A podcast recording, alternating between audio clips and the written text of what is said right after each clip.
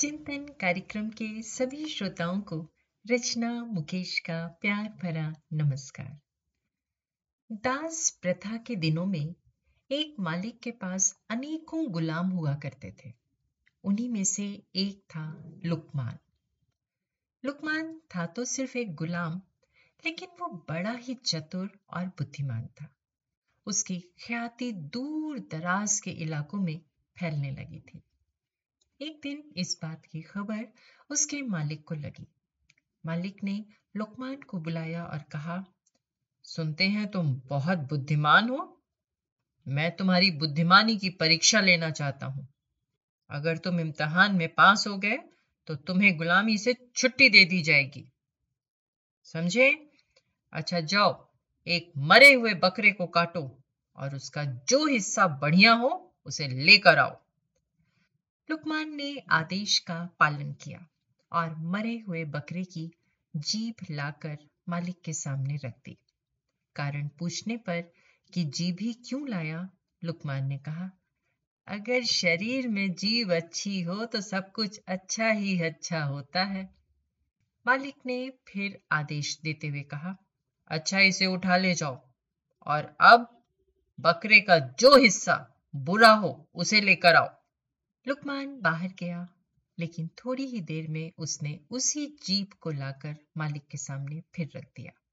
फिर से कारण पूछने पर लुकमान ने कहा, अगर शरीर में जीव अच्छी नहीं तो सब बुरा ही बुरा है।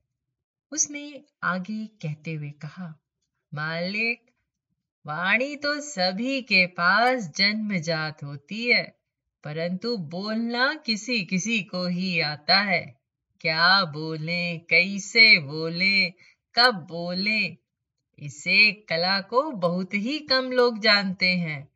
एक बात से प्रेम झड़ता है और दूसरी बात से झगड़ा होता है। कड़वी बातों ने संसार में न जाने कितने झगड़े पैदा किए हैं। इस जीभ ने ही दुनिया में बड़े बड़े कहर ढाए हैं।